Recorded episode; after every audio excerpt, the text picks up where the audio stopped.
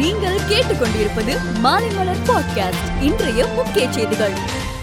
NEET மசோதாவை திருப்பி அனுப்பியதால் ஆளுநரை திரும்ப பெற வேண்டும் என்ற கோரிக்கை வலுத்து வருகிறது. இந்த நிலையில் வருகிற ஏழாம் தேதி தமிழக ஆளுநர் ஆர் என் ரவி மூன்று நாள் பயணமாக டெல்லி செல்கிறார். அரியலூர் மாணவி தற்கொலை தொடர்பாக அரியலூர் நீதிமன்றத்தில் நடைபெறும் விசாரணைக்கு பிப்ரவரி பதினாறாம் தேதி வரை இடைக்கால தடை விதித்தும் காவல்துறை பதிலளிக்கவும் சென்னை உயர்நீதிமன்றம் உத்தரவு பிறப்பித்துள்ளது. நடிகர் விஷ்ணு விஷாலின் தந்தையும் ஓய்வு பெற்ற டிஜிபியுமான ரமேஷ் குடவாலா மீது நடிகர் சூரிய அளித்த பண மோசடி வழக்கை மத்திய குற்றப்பிரிவுக்கு மாற்றம் செய்து சென்னை உயர்நீதிமன்றம் உத்தரவு பிறப்பித்துள்ளது.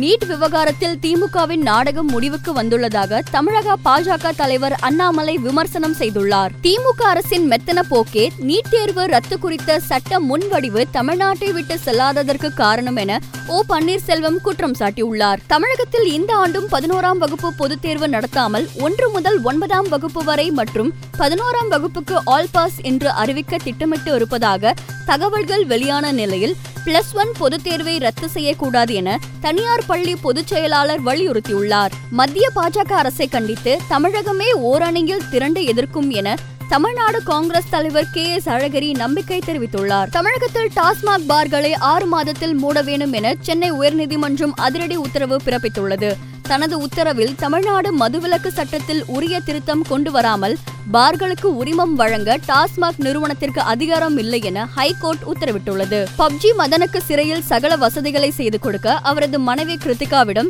சிறைத்துறை அதிகாரி லஞ்சம் கேட்பது போன்ற பரபரப்பு ஆடியோ வெளியானது. இந்த விவகாரத்தில் ஜெயிலர் செல்வம் பணியிடை நீக்கம் செய்யப்பட்டுள்ளார். உத்தரப்பிரதேச சட்டசபை தேர்தலில் கோரக்பூர் தொகுதியில் போட்டியிடும் அம்மாநில முதலமைச்சர் யோகி ஆதித்யநாத் இன்று மனு தாக்கல் செய்தார். உலக அளவில் கொரோனா வைரஸ் தொற்று பாதிப்பால் ஐம்பத்தி ஏழு லட்சத்துக்கும் அதிகமானோர் உயிரிழந்தனர். இந்தியாவில் பலி எண்ணிக்கை ஐந்து லட்சத்தை கடந்துள்ளது.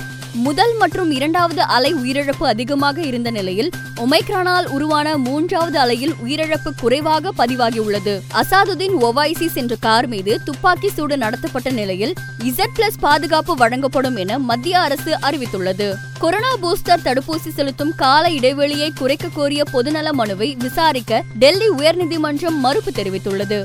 ஜூனியர் உலகக்கோப்பை போட்டியில் ஓராட்டத்தில் சதம் மற்றும் ஐந்து விக்கெட் வீழ்த்தி பாகிஸ்தான் கேப்டன் சாதனை படைத்துள்ளார். வெஸ்ட் இண்டீஸ்க்கு எதிரான ஒருநாள் போட்டிக்கான இந்திய அணியில் இஷான் கிஷன் சேர்க்கப்பட்டுள்ளார்.